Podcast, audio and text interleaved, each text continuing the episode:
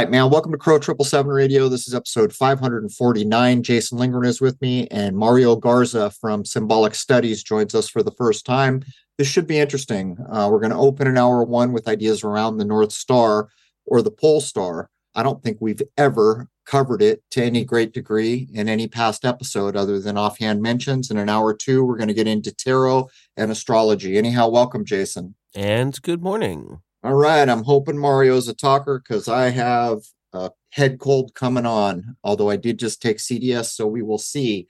Uh, welcome, Mario. Thanks for having me. Hey, it's good to have you. I, I love the notes that you've got in front of me. Why don't you take a minute to tell folks where they can find you and your work and make contact if you want to put that out there?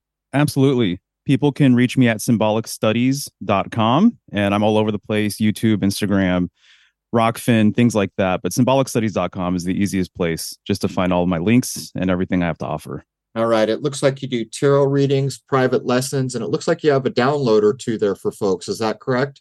Correct. Yeah. So I do private lessons around astrology and the tarot, symbolism, things like that. And I also uh, have a couple of downloadable PDFs, basically correspondence sheets, symbolic study packets, things like that.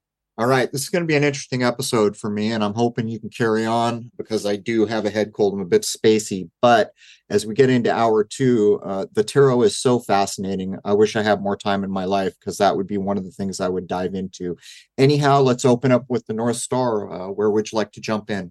Yeah, well, I've been on this symbolic path for the last 10 or 15 years. I've been a graphic designer for 20 years and along the way, I became really interested in symbolism. And so I wanted to know more about some of the icons I was working with, some of the basic shapes I was working with. I got interested in color theory.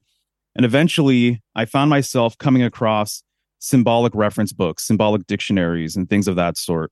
And so I would say it's probably been maybe the last 15 years, I started collecting a pretty decent symbolic library and as I started diving into that world, I came across a lot of information related to the North Star and uh, the significance of the northern sky. And it was much deeper than I ever expected it to be.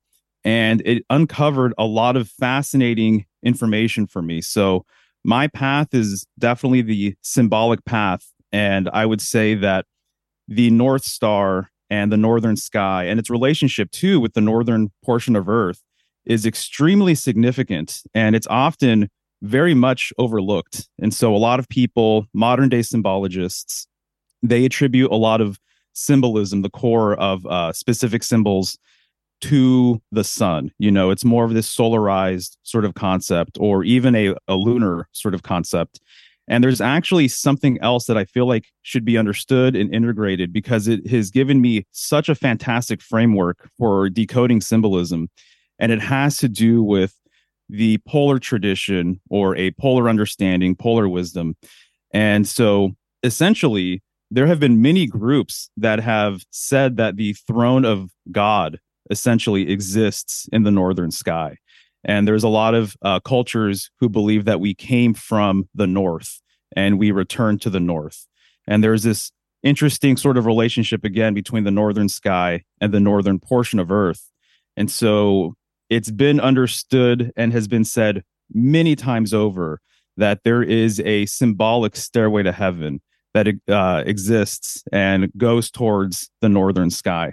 So it really became just a huge rabbit hole that I felt like I needed to understand. And the more I looked into it, the more I realized that there is just so much there that really spoke to me on a psychological, emotional, spiritual sort of level. Um, there are a lot of different threads that we can kind of pull at, but that's essentially, you know, my story is just kind of realizing that um, what is happening in the northern sky really can kind of be likened to its own system. So there have been many groups too that have looked at the northern sky, in particular, uh, Ursa Major and Minor, which is the big bear and the little bear, and it goes around the North Star counterclockwise and they kind of looked at this system um, as something of a sky clock, a really early primitive sky clock. And so a lot of this stuff was just unknown to me until I really started looking into it. So it has a lot to do with death and rebirth, cycles, early sky clocks. You know, it has to do with cosmological models, right? So there's a number of different cultures that believe that the northern sky is essentially kind of the center of this sort of domain or of this reality and that everything revolves around this central axis which is sometimes referred to as the world axis or the axis mundi. And i just became fascinated with it. So this has been my thing for the last handful of years where i just started reading as much as i could about it. And i was kind of surprised to be honest with you how much material there is out there how many books there are that um, talk about this symbolism and talk about the mythology and so I just I get so much out of it that it's just been my rabbit hole for a little while now. Let's set the stage. So just so people know, uh, if you go outside at night and you look north, uh, I'm just going to tell you how to find the North Star. It's not particularly a bright star. As a matter of fact, it's kind of on the dim side. Mm-hmm. Uh, it it never sets and that's a pretty big deal. You would think that a star, uh, there are a few that never set, they never go below the horizon, might be a bigger deal in our culture. And for some cultures, it was a very big deal. But if you find the Big Dipper, most people can, you recognize the ladle handle, it kind of arcs down and it goes to the little ladle cup. Now, at the very end of the ladle cup, there are two stars. One would be the bottom of the ladle cup, one would be the upper lip the farthest away from the handle. If you draw a perfectly straight line, put your thumb and your pinky, extend them as far as you can at arm's length, and put your thumb on that top star and line them up, it'll put you right on the North Star. That's roughly, depending on the size of your hand, it's about 25 degrees, I think. That's how you can find it. But Mario, I wanted to ask you, I had set out some time ago. I thought, why isn't there a unique symbol for the North Star? And as I began to look, I, I was kind of surprised at what I found. And at one point, I was wondering if, like, you know, the compass rose, you know, the little star shape and a compass rose, it almost seemed to me like that might have stood in for it at one point. But where are you at? Do you feel like there is a set symbol that was accepted for the North Star? That's an excellent question. I actually think there are many symbols that represent the North Star and, and this whole entire system because what I've come to find out, at least from my symbolic perspective, is that there seems to be three major symbolic traditions that I've uncovered for myself, at least. And I'm not the first person to say this. This is kind of uh, a thing that people have put forward over the years. And that is that there was a, or currently is actually, a symbolic solar tradition, lunar tradition, and a stellar slash polar tradition, which relates to the pole star. And it appears as though this solar tradition is, is the newest tradition. The lunar tradition maybe preceded the solar. And then the earliest tradition perhaps was the stellar polar tradition. And so it seems as though there has been a shift where a lot of symbols that were attributed to the North Star and the world axis, the pole star, actually became solarized over time. And so in today's world, people may look at a symbol and assume it's a solar symbol, but in actuality, it's a polar symbol. So one example of this is the circumpunct. So the Godhead, the circle with a dot right in the middle.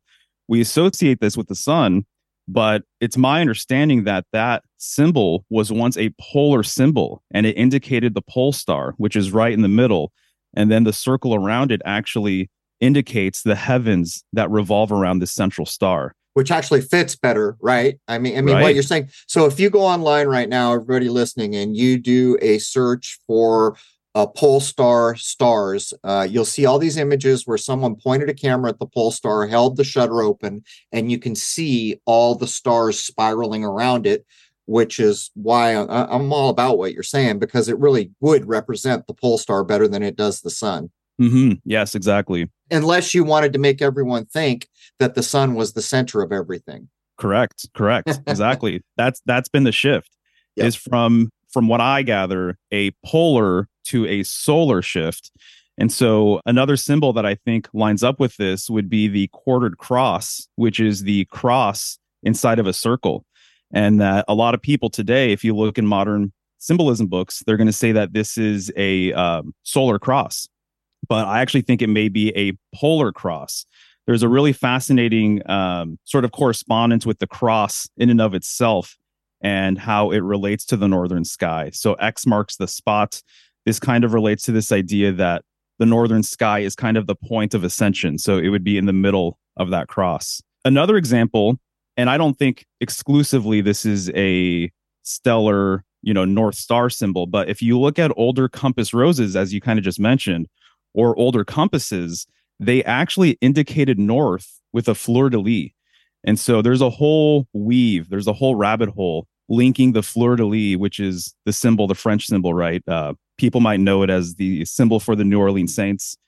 Um, that symbol has long been associated with the North. And all you have to do is do another Google search and look for an old compass rose. And you'll see that, you know, south, east, and west are uh, indicated with an arrow or uh, just a pointer, but north is indicated with a fleur de lis. Right. And we should also mention it's been claimed, and I heard this recently again and thought about it. There used to be a time when the rising sun oriented the map. So instead of having north up on all maps, apparently it was a tradition at one point to have the eastern edge up. But I've always wondered if there is a relationship to the compass rose shape, uh, the simpler ones, not the ones with like lots of little tines, star tines, but maybe five or six of them, maybe even four of them. Have mm-hmm. you run into that compass rose uh, standing in as a symbol for the North Star? I believe so. I mean, where does the compass point toward? Right? It points towards the north. And yep. so to me, the North Star is the star of stars. There is no other star like it. And anywhere you look in the heavens, right, excluding the um, wandering stars, any star you look at in the heavens is revolving around this central axis, around this central point. So even as an example, you know, um, I was talking to someone the other day about Texas and the uh, the state motto, right? It's the Lone Star State, and so on their flag, it's a lone star. And to me, I just start seeing pole star symbolism all over the place. So it makes sense to me that the Lone Star would be the North Star. Is it stated? Is it stated what the North Star is supposed to be? do they state somewhere in the state information? Do they make a claim to what star the Lone Star is supposed to be? I don't believe so. I'm I'm not sure. I haven't looked into that side of things. I, I always kind of figured it was probably the Blazing Star, but go ahead, which would be Sirius, But go ahead, that's Masonic. Well, that's really interesting you bring that up actually, because there are Masonic lodges that have a brilliant star on the top of the lodge ceiling, and right around it are the 12 signs of the zodiac. And there's one lodge in particular that I'm thinking of in London, and it has a ladder going towards that star. And they actually publicly acknowledge that this is the North Star, that it's not Sirius. And mm. so there are Masonic lodges that acknowledge that the blazing star on top of their ceiling, if they have one, is the North Star. And this kind of goes into the idea that what they're trying to recreate is they're trying to create like a microcosm of the cosmos. And so they want their magical workings and things like that to reverberate out through the universe. And so there's this as above, so below relationship that I think they're trying to create. And so when you see a dome as an example, you know, the very top, the upper portion of that dome is where the North Star would be. And so I see a lot of symbolism with the dome as it relates to the heavens. This is kind of a classic sort of interpretation too. The Freemasons, right? They they associate the compass with the heavens and the square with earth. And you'll notice that a compass to draw a circle, you have to plant one end of the compass down. This would be the world axis. And even the hinge of the compass on top, sometimes they've put an eye in that hinge, the Freemasons have. And that hinge is actually symbolic of the North Star. It represents the North Star. So I think a lot of traditions, personally, I think a lot of uh, esoteric traditions and a lot of spiritual traditions, it's very veiled. It's really layered, but a lot of the symbolism actually goes back to this still point in the heavens, uh, back to the pole star, which has been looked at as being an eternal star. And so, this is one of the things that's really important to kind of understand. There's a transcendental quality to the pole star because, as you mentioned earlier, it's always there and so it doesn't move like the other stars, right? Even the sun comes and goes every single day. So there's many myths about the sun dying and going to the underworld. But night after night after night, you can look in the northern sky and you will see the pole star and it's stationary. And my understanding is too is that 90% of humanity can actually see these northern stars. They can see the pole star and they can see the circumpolar constellations, um, Ursa Major and Ursa Minor, the Dippers. And this includes like India and China and a bunch of other, you know, huge countries with a huge population. So 90% of humanity has been able to see these stars. So I think there's really good reason on why they've been revered and why they've attributed their gods having come from there. There's multiple myths about seven sages coming from the north. In India, they were known as the seven rishis. They publicly acknowledge this is part of the tradition that they uh, essentially are emblematic of Ursa Major and the seven stars. There's another group of seven sages, uh, Sumerian fish gods called the Apkallu. And it's the same sort of idea that there are seven stages that come from the north, sages, and they bestow wisdom upon humanity and things of that sort. So a lot of culture's supreme deity is actually a northern deity, from my understanding of things. You know, it's interesting to consider what you're saying because if it's true that they imposed the globe model, and we see we can go back in really old European art to see when the globe starts showing up.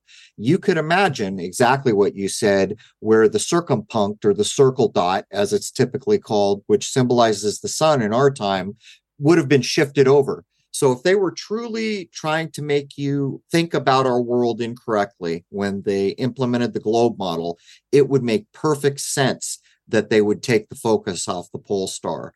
And just so people listening, I was going to ask you, do people have a view all the way down into the southern hemisphere? I think David Weiss could answer that question. I'm not sure if you can, but theoretically, if you were allowed to go to the North Pole and you stood, the North Star would be right above your head, straight up. But do you know if people down into the southern hemisphere can see the pole star or the surrounding stars? They cannot. And I've asked my good friend Elsie King, who has been on the show multiple times, right? He lives in Australia about this question.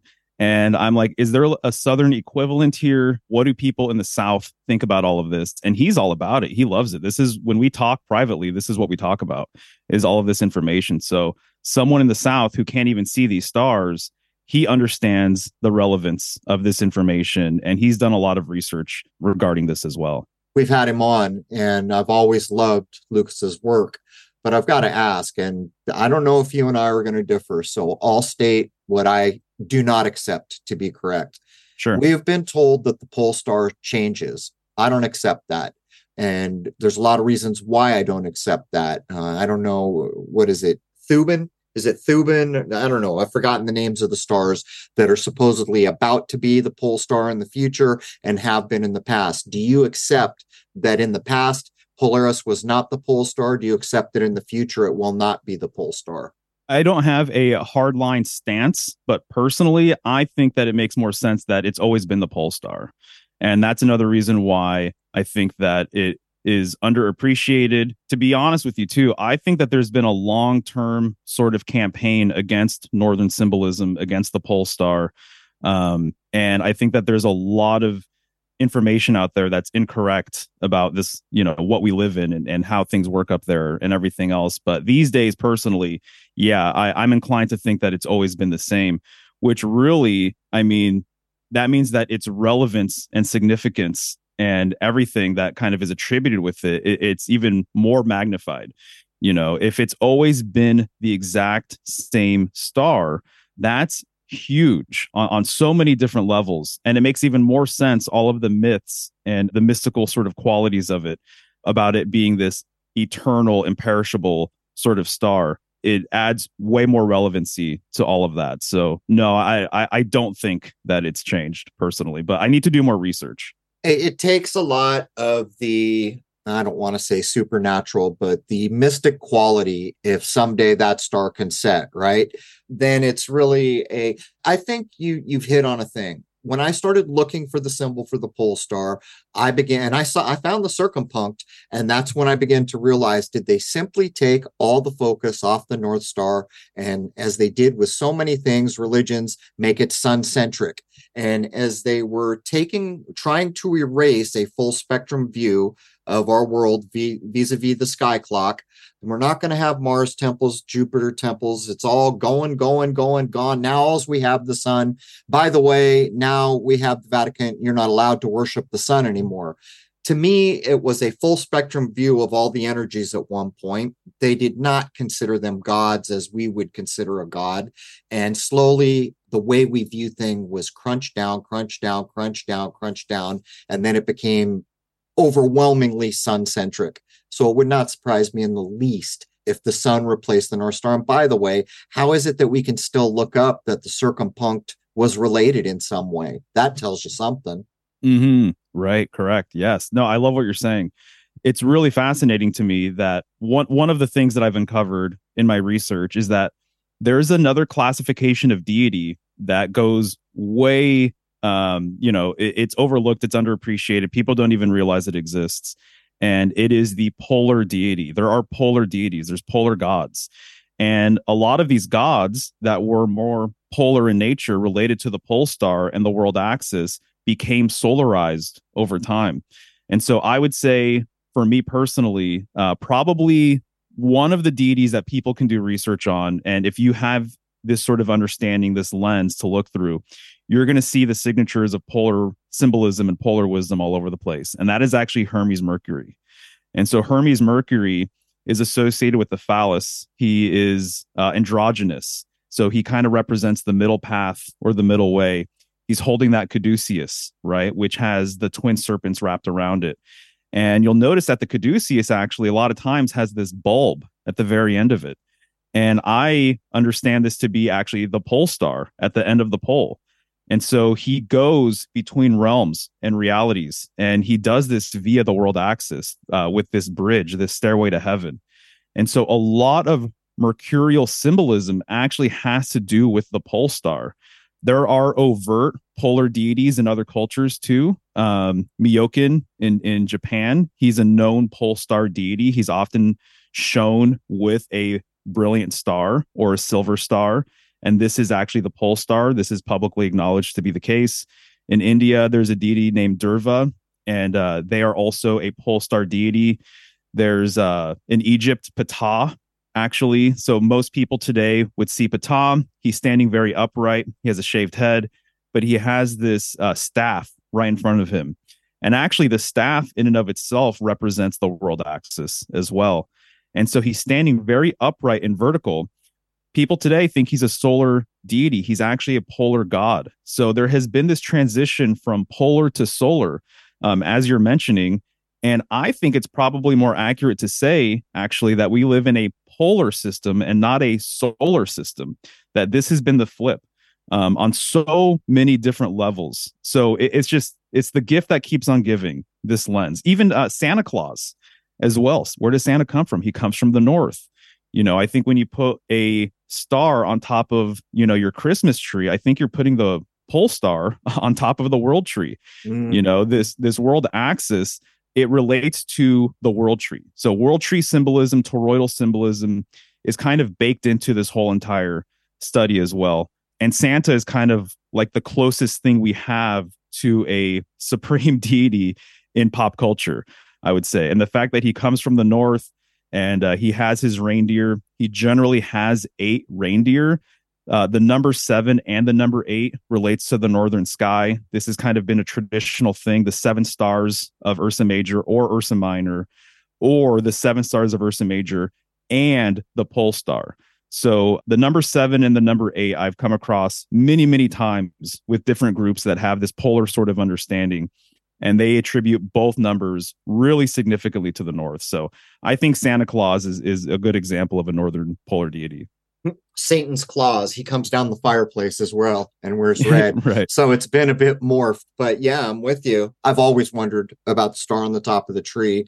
But it seems to me there's biblical references to the northern sky. Mm-hmm.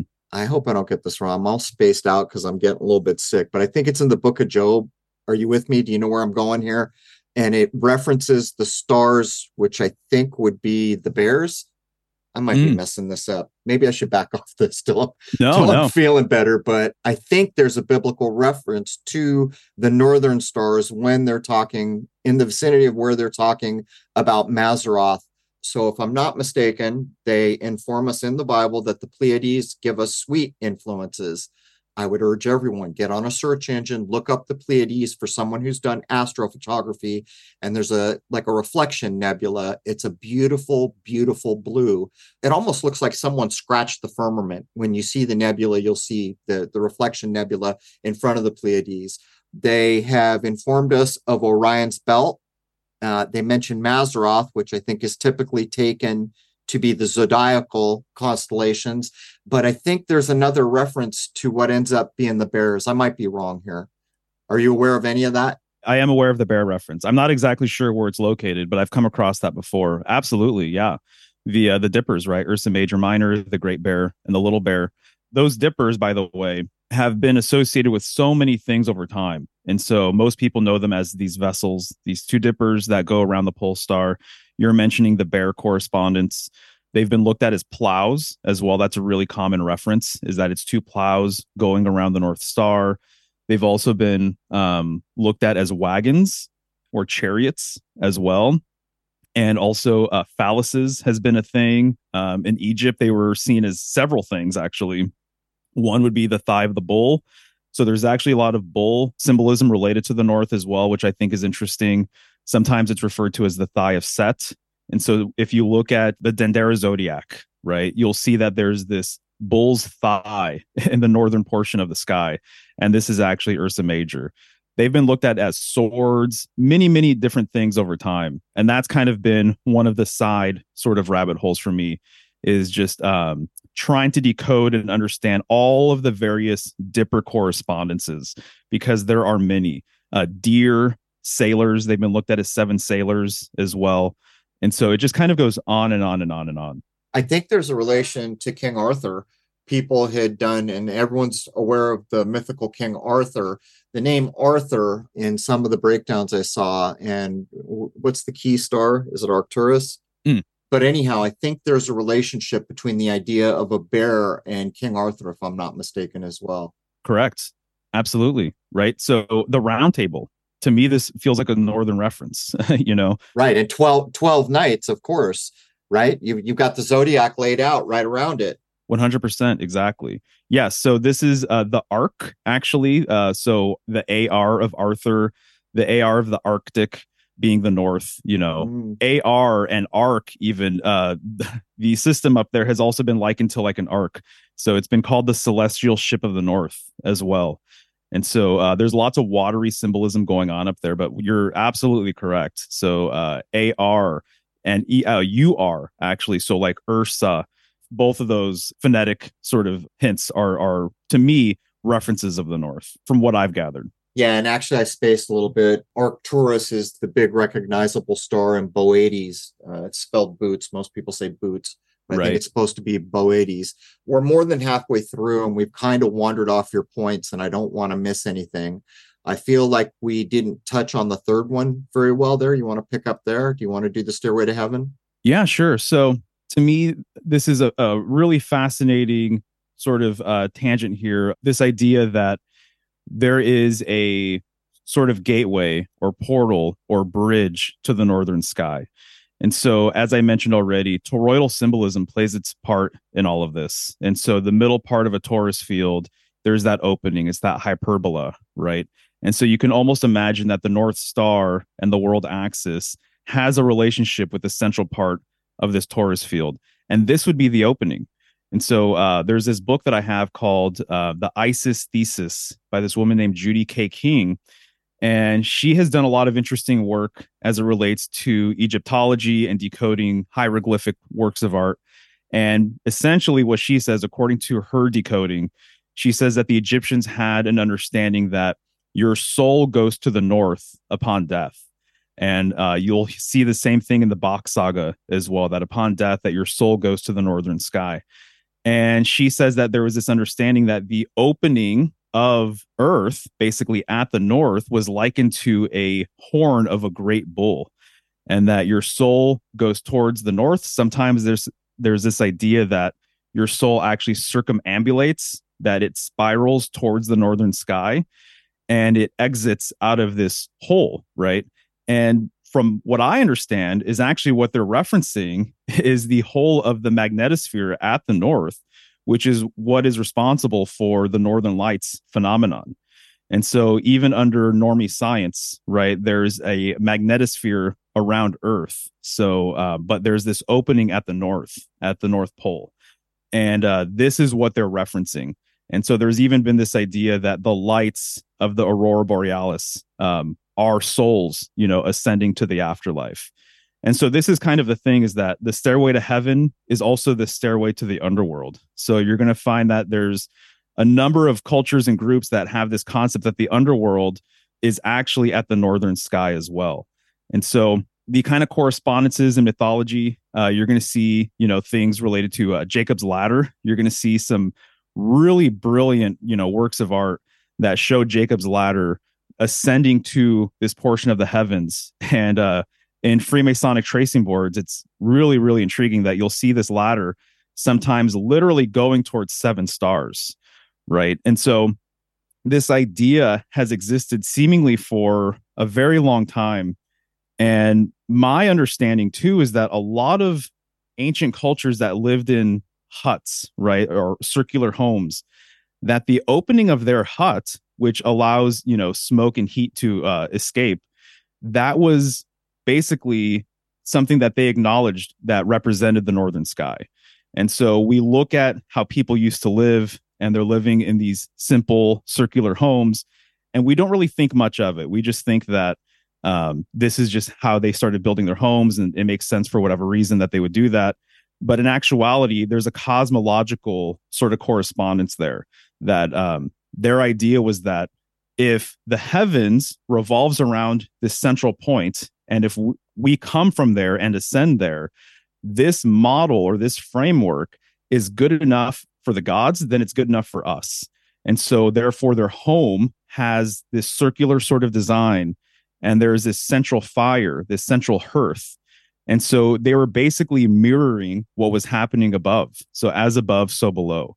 And so, there's a lot of traditions that are kind of like this that mirror what's going on up in the sky. And um, there's a lot of fascinating sort of examples too of different groups that have this central sort of stone or a central world tree that they refer to or a mound in the middle of their community and it was kind of likened to the pole star actually and so once again there's this circular nature or even uh, like a concentric ringed sort of uh, framework for a village or for a town or what have you mirrors what's going on up there and that this central point was the point of ascension so if you had a family tree that you liken to a world tree, and let's just say you buried your ancestors' ashes at the roots of this tree, this tree meant everything to you.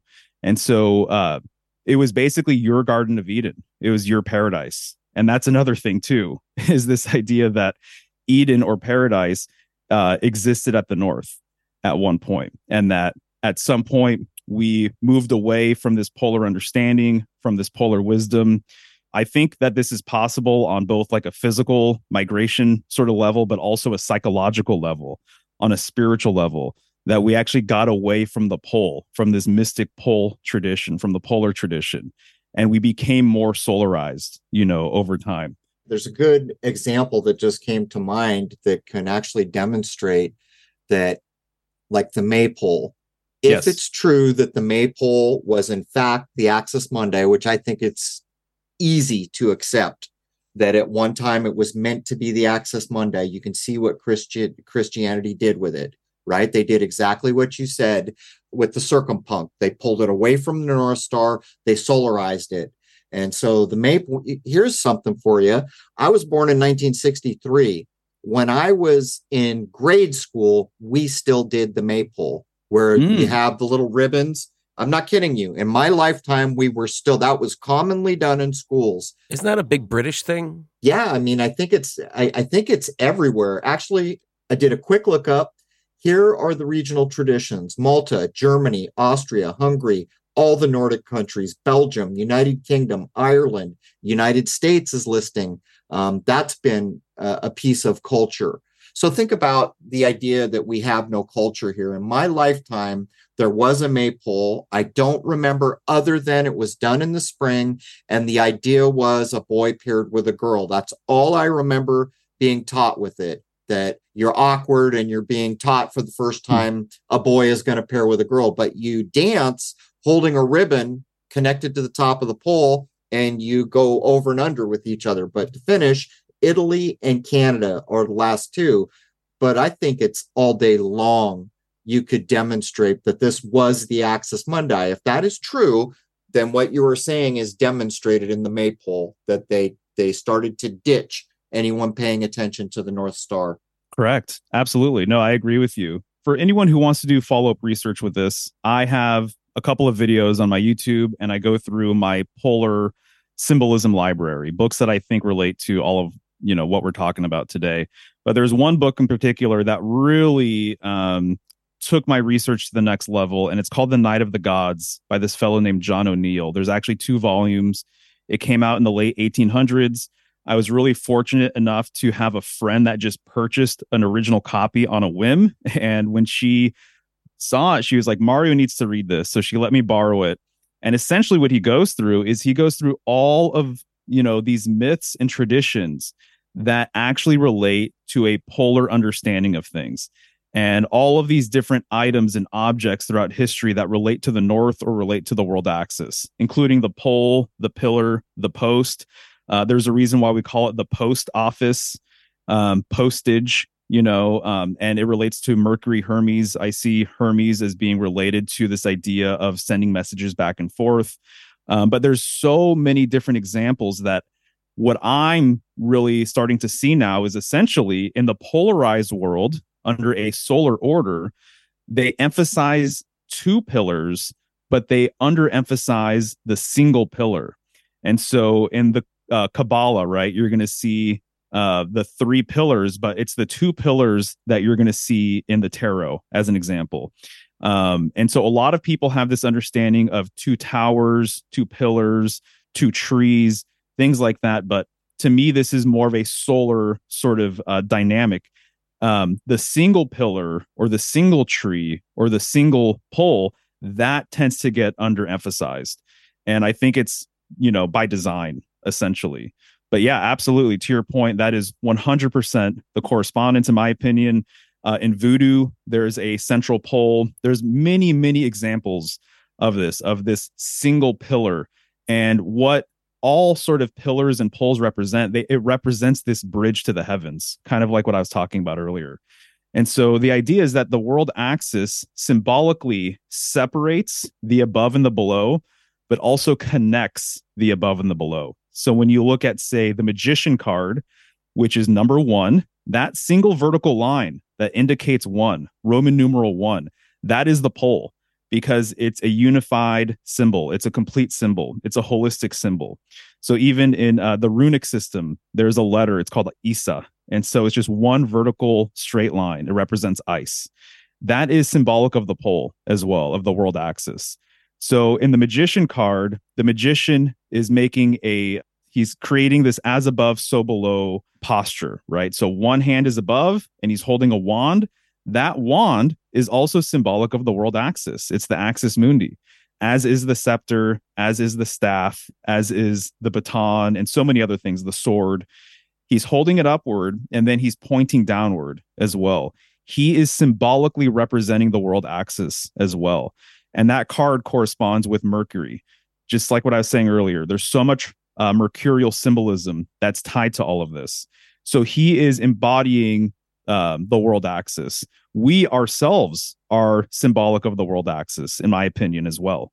Our spine, you know, to me, when I think of Kundalini rising, when I think of the fire serpents going up the spine, uh, it's not unlike the Caduceus, but it's not unlike these souls taking a trip to the afterlife, you know, up the stairway to heaven, up the world axis.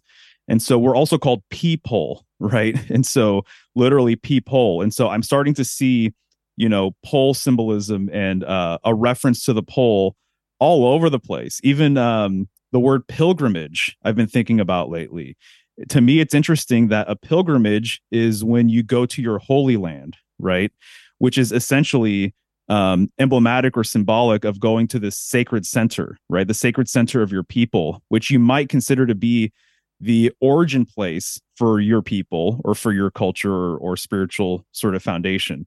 And so to go on a pilgrimage, to me, it's like you're going to the pillar, you're going to the central pillar. And so it's really, um, you know, etymologically, it's really all over the place. Um, once you have the eyes to see it, and once you start wrapping your head around it, which it sounds like you you already know uh, a fair bit about it, which is awesome. Well, you know me, jack of many trades, master of none. But this is one of the things the Bock saga. Uh, Rose just pinged me the peephole pulled from uh, episode 191. We had a gentleman on who's now not with us, who was close to the final telling from a member of the family, the Bock saga. And one of hmm. the things that stuck with me was the, the, the actually one of the main reasons I covered it was the story that got told about what the Catholic Church did. This has been done over and over, and this maypole thing we're talking about is no different. So they named things like the maypole. These are pagan, these are bad. And look what they've done. They've obscured where we live. They've separated uh, how we think about and interact with nature. And that's what paganization was meant to do. And the reason it was meant to do that is because truth resides in the creation. And once you get pulled off that, you're easier to screw with. It's easier to put, you know, ridiculous ideas in your head, which has been done over and over. But if you do even a Wikipedia uh, lookup on the maypole, they'll flat out tell you that the church did away with it. And again, when I was young, still in my schools, but we've got just a little bit of time before we got to wrap up hour one. So I want to do the transition by getting into the power of seven and then the star card, which is what 17 is that is that number 17? Yep, 17, yeah. Exactly. Yeah, okay. So the power of seven. I mean, I actually think based on my research it appears to me like the shape of the number seven actually goes back to Ursa Major. And so if you look at Ursa Major, um, you can kind of infer and see that there is this seven sort of shape. In ancient Egypt, there was a tool called the adze tool, and it looks like a seven. It's a woodworking tool. And they would use this tool as a substitute symbol for Ursa Major in a ritual called the opening of the mouth ritual. And so I made some videos about this a few years ago. And so uh, the number seven to me goes back to Ursa Major and it's seven stars. And so the number seven is really, it, it appears to be the number of this reality here, right? I mean, you're aware of all of these correspondences, I'm sure already, but of course, the seven traditional planets, the seven chakras, right? Seven days of the week, seven colors of the rainbow, the musical scales, things of that sort. There are a number of traditions that involve circumambulating a central axis um, seven times. So if you go to Mecca for your pilgrimage, you're going to go around the Kaaba cube seven times. There are Native American traditions where you're going around this central fire. And it's been uh, said publicly by some of these um, tribes that they are actually emulating Ursa Major going around the pole star. And so the number seven to me has a heavy, heavy correspondence with what's happening in the northern sky. And even in the star card, you'll see that many times, most of the time, actually, there's going to be this central star and there's going to be seven stars right around it.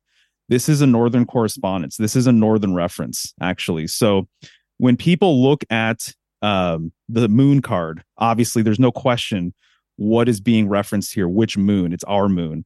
With the sun card, same thing. There's no question what sun this is. It's our sun. But for the star card, people have different ideas. A lot of people would say Sirius. I think it's actually more so related to the northern sky. So it, it has to do with the star of stars. It has to do with the pole star. And related to the Bock saga, just real quick, another thing that was mentioned in the book, in the main book uh, by Carl Borgen, is that the letter I, the lowercase i, is the world axis with the pole star on top of it. And so to me, that's just really, really intriguing and fascinating. Um, but to leave this first hour, I, I just I want to mention the fact that the polar tradition and this stellar wisdom very much relates to geocentrism. So there's a lot of people who are questioning, you know, the traditional model that we've been given, the solar model, and they are more so, uh, you know, thinking geocentrically when it comes to cosmology and things like that. Um, but there's still this solarized sort of perspective. There's still this solarized sort of mentality.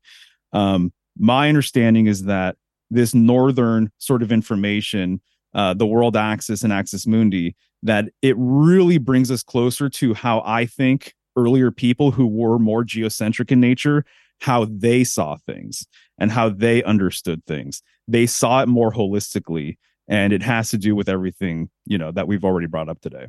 Yeah, Jason, anything you want to get in? I think we're getting down to it here. How far back are we talking that the tarot was designed and who made the decision to put those cards and name them and all that kind of stuff? That's an excellent question. yeah. Um, I wish I knew the exact answer. To me, the oldest reference that I have for the tarot, which tends to be overlooked. I've asked so many tarot readers about this, and I, I don't come across, I haven't come across anyone that has seen this, but there is actually, uh, it's called the Bembine tablet of Isis in Egypt. And it's this huge work of art.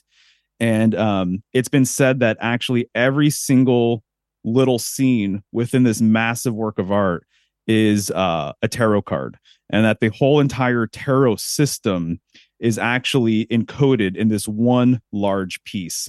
What era of Egyptian history that comes from, off the top of my head, I'm not sure but this actually is shown in uh, the secret teachings of all ages by manly p. Hall if people want to check that out. Yeah you can do a lookup for that bembine b-e-m-b-i-n-e um, i've looked at it. So before we wrap up this hour we're going to come back in hour two and get into the tarot deck so much information and ancient knowing that was associated with this uh, when i started to take an interest of course, I had to choose a deck. And I remember when I was younger, the deck that kept coming into my hand was the Rider Waite or the Rider deck. And I later did research. And from my point of view, the Rider deck has inversion, intentional inversions in it. So mm. what I did is I went to the Marseille deck. And as you say, it's not the oldest, but what it is is, is old enough to have a connection to whatever it is we lost. And it's also in the still in, I think, the four color printing, but that's where I gravitated towards the Marseille deck. Do you have any principal preference in the deck that you use when we talk on uh, tarot next hour? Yeah, I like to use three decks. Uh, when I'm teaching students about the tarot, I'm usually flipping between the Marseille, the Rider Waite, and then uh, the Thoth deck. Um, but any one of those decks, I'm happy to talk about do you feel like there's any inversion in the Rider Waite? Yeah, I, I think there's a lot of inversions all over the place yeah. with uh with these decks. Yeah, you can track that back to Crowley's gang, I think. But why don't you go ahead and tell folks where they can find you again? Give them your website. If you wish to give out an email, you can, or you can use the website as a contact. Sure. So symbolicstudies.com is where people can find me. And if they want to email me, they can do so at uh, symbolicstudies at gmail.com. Anything you want to get in before I wrap it up, Jason? The circle with the dot in the middle, does that ever have any reference to Saturn? Yes, I think so, actually. Uh, there's a huge sort of interesting correspondence with the northern sky and Saturn as well. And so uh, I've made that sort of relationship. I think that it makes a lot of sense. It looks like Saturn from the aerial sort of perspective, right? Um, there's this understanding. Some people have put forward that the um it, this is more of a, like an electric universe sort of concept or whatever that saturn may have been somehow related to the pole star and that it got kind of pushed out over time i'm not saying that that's exactly where where i'm at but i i've heard people kind of mention this before and certainly saturn in and of itself definitely it needs to be understood and i personally i think saturn is incredible. I, I, get a lot of value out of studying, you know, its symbolism and everything else. But even the rings, right? A, a ring needs to have a central axis. A, a ring needs to have a, a, sacred center, right? So a mandala needs to have a center. A wheel needs to have a center. There needs to be this axle there. And so uh, when I see Saturn, I I do think of polar symbolism uh, because of uh, you know just the way it looks and everything else but yeah i, I don't think that that's out of pocket or anything i, I think that there is a relationship to that too I, I tend to see more similarities than differences um, when it comes to symbolism so I uh, I associate, you know, what what's been said before is an image is worth a thousand words, a symbol is worth a thousand images. So you know, you can take any symbol like the circumpunct and you can relate it to so many different things. And so I think that's well put, and I think that's an interesting correspondence for sure. There's actually a breadcrumb through the secret societies, I believe the Rosicrucians and even Rudolf Steiner about the idea of Saturn vis-a-vis how this place got created, in that telling, the Saturn that is the beginning of this place is not the Saturn that we see, but there's still a relation. But as we close up, consider the circumpunct or the circle dot. Isn't that a creation shape just because of what it is? If I lay a compass on a piece of paper to create something, that dot in the center is where the little spike's going to go. And what I can draw with a compass is a circle, right? So, in a way, to me, that's automatically going to relate that as some kind of a creative force shape. But with that, we're going to wrap up hour one of episode 549.